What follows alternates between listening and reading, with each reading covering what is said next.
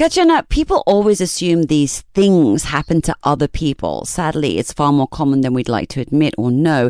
Today, we're talking about grooming and children. So let's just start there. What does it mean and what's the end goal of grooming? So, grooming or sexual grooming, as it's more uh, commonly referred to, is um, a process with which um, oftentimes an adult uh, tries to groom or program a child um, for the purpose of initiating or having some type of sexual relations with them. The ultimate goal is to be able to establish this relationship with the child um, through a series of steps. Um, and they usually target children who might have some type of difficulty, whether they're having challenging relationships with their parents, so they're um, experiencing a lot of emotional neglect, um, children who might you know be in the foster system who don't feel they have a support network.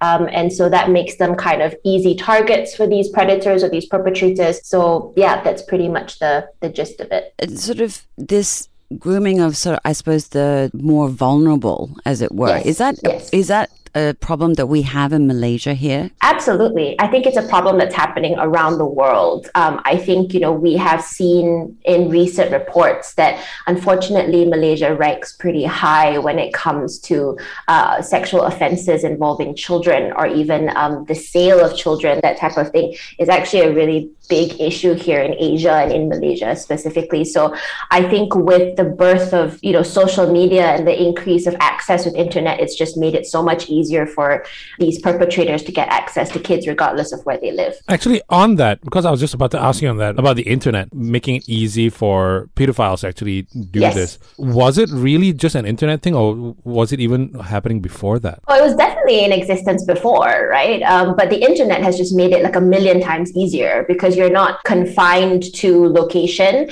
But I think more importantly, it allows a big sense of anonymity. We're not looking for the strange looking guy on the street approaching kids. You're not giving mm-hmm. yourself that sense of visibility mm-hmm. um, and, and risk, if you think about it, putting yourself out in the open, approaching children in what used to be or the way people used to. Um, nowadays, you can do it from behind a screen. Um, and oftentimes, these pedophiles are impersonating younger individuals so that these, you know, young boys or young girls think that they're speaking to a peer or think that they're speaking to someone who is closer to them in age and don't realize that this is a full fledged adult. So the internet has given them uh, this sense of mystery and secrecy, uh, which makes it, I think, so much more dangerous. Katyana, there's this idea that grooming is something that is age specific. Mm. What's the reality about who can or can't be groomed? There is no age. You mm. can, uh, you know, you ha- children who are accessible are groomable. Um, of course, children who are maybe toddlers, you might not be able to use words as a way to kind of groom them, but you could do things that are sort of like uh, in terms of enticing them with you know like the whole concept don't don't talk to strangers don't take candy from strangers things like that those things came from somewhere where it had an example in the past right so mm. obviously you know it is possible to groom children very very young but the more common age is in sort of the early childhood, early primary ages and above.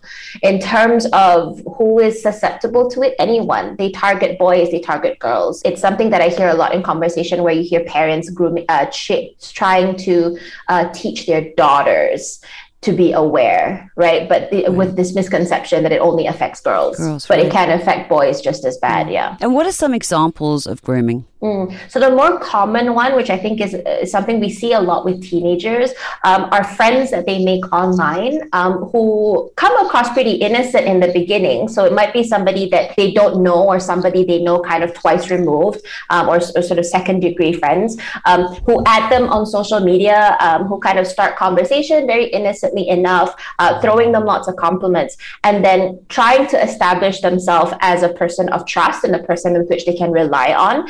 And in that process tries to sever their connection with other people so right. pointing out that oh you know if that person was really your friend they wouldn't be saying these things about you you know like mm. clearly that person doesn't like you or that person doesn't care about you or make similar comments about family members so that's kind of a, an example of grooming that people don't realize because when they think of grooming or sexual grooming they obviously focus on the sexual component. But this is a very integral first step when it comes to grooming. And so it could very well just be conversation. They might not even have met this person, but any effort by an external party to try to sever a child's connection with their support networks, their friends, their teachers, their school, their family members, that is already a, um, a first step towards grooming. Katyana, are there different levels or stages of grooming? There are five or six depending on who you read or who you refer to. And like I mentioned, the whole point of grooming in the traditional sense is to be able to have an individual, in this case, a child, that they can manipulate to do whatever they want. And oftentimes there is a sexual component to it. Right. So the first stages involve building trust. And so they call it targeting the victim. So identifying a child that would fit the criteria. And like I mentioned earlier, a child who is generally um, struggling in some way. So they're often um, feeling quite neglected, or they might be struggling with a mental illness, or they might not have a support network. So, say, for example, mom and dad is divorced, or they're in the foster system, or you know being put up for adoption. So, a child that would not have an ironclad support system um, are often really good targets for these pedophiles.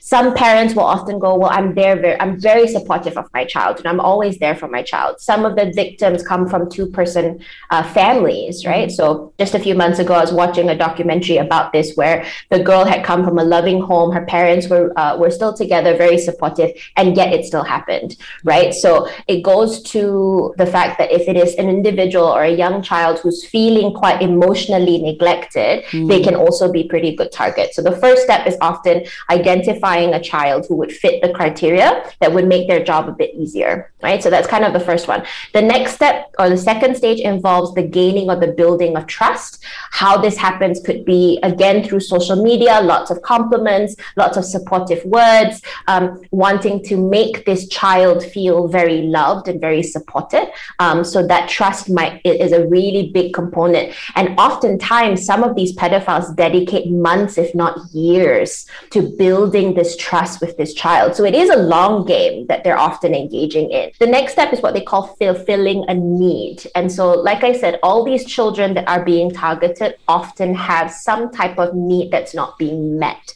whether it's emotional support, whether it's financial, right? They might, and uh, if the child comes from a challenged sort of socioeconomic background, they these pedophiles might be people who would make it seem like, look, I'm just let me help you pay for some school books, right, let me right. help you pay for school lunches, right? So they mm. fulfill a need, whether it's gifts or attention or um, affection right? Being sort of that very um, maternal, paternal kind of mm. element for the child's life, um, that kind of comes in as the next step. So by the time they've gotten here, your child or the child in question will feel like this person is the only person on earth who cares 100% about me. Right. And that is their goal, right? And how they get there varies. Stage four is called isolation or isolating the child. So that's where these comments will start to very slowly come out.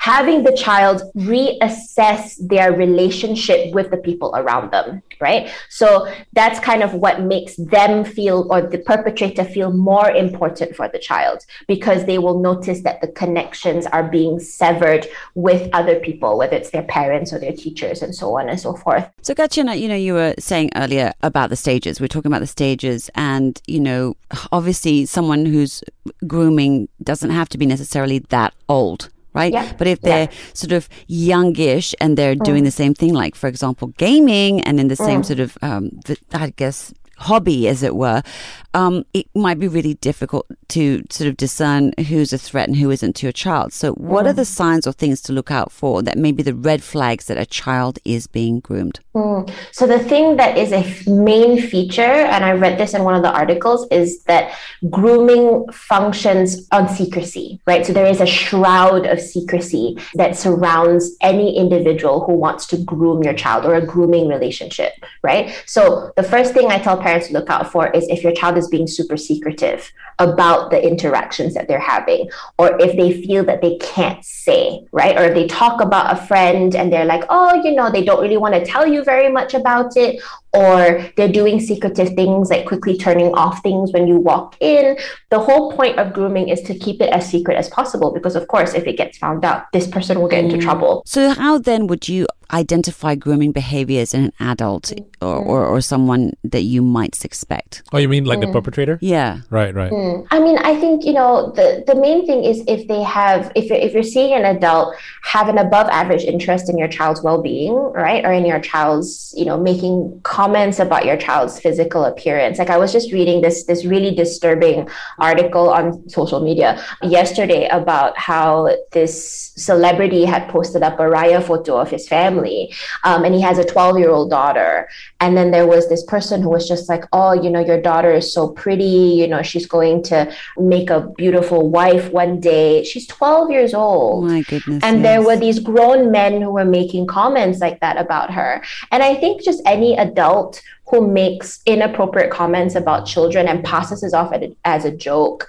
um, or just getting very emotionally invested in your child's, you know, activities, over liking photos on their social media, things like that, probably raise a bit of an eyebrow. But generally speaking, when pedophiles have reached a stage when they are grooming children, they've usually gotten very good at hiding what they're doing. That's why they groom, because mm. if they don't think it's a problem, if they feel if they haven't yet honed in the skills they wouldn't be able to groom a child to begin with. They wouldn't be as methodical as what grooming requires. So I would say it's probably really difficult to spot someone. But generally, if it's someone in your environment, then yeah, just people who have maybe a little bit of an exaggerated interest in your child, that might be something to look into. Understanding all that we sort of have learned today, Katyana, you know, as a guardian or parent, what's the first thing we can do? You know, anyone's mm. listening to this and thinks, oh my gosh, okay, I recognize some of this or I'm concerned concerned about this, you know, and you think, is my child being groomed? I think, you know, if you feel like you're not sure, then the first thing you need to do is educate your child. I mean, You don't have to go all out and scare them and use things like sexual grooming and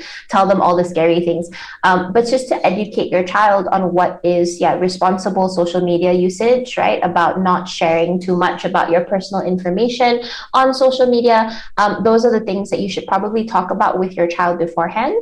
But if, say, for example, you know your child is engaging online with like online games, and things like mm-hmm. that and they're and you're a bit concerned then the first thing that i would do is to try to get a little bit more involved right? Have your child talk to you about who they're talking to online and what they're playing. Um, ask if he can he or she can kind of teach you to kind of play the game you know? I know some parents would just be like oh my gosh i have to learn how to play these games online.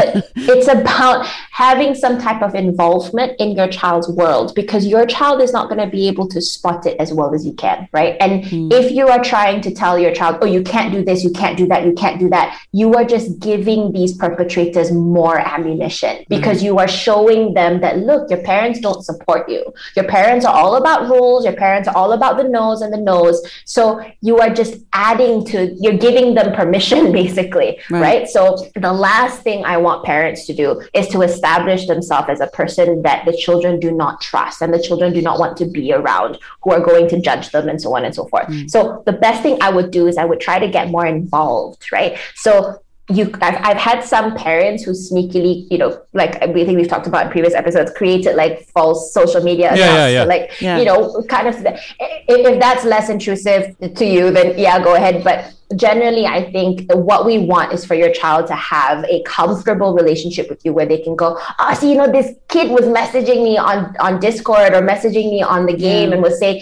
you want your kid to be able to say those things to you without them feeling um, stressed out about it because then you can go okay you know you can kind of keep note of who is saying what and what is appropriate and mm. what's not right? Because that's usually been the issue where parents were completely unaware that all of this was happening right? And that's kind of why it's become so dangerous being digital now. So i would say get involved right? If your child is spending a heck of a lot of time on an online platform or you know anything that involves them interacting with you know strangers outside the home just kind of have your foot in it and kind of be aware you don't have to be like a helicopter parent and right. be there 24 7 but just be aware of what your child is doing and have your child feel like they can come to you whenever things are happening. So at dinner times, going like, hey, so how's that? How's your gaming thing going? You know, did you guys have a good raid yesterday or stuff mm. like that? You know, you should be able to kind of talk about it so they can kind of, you know, give, give you a bit of an update.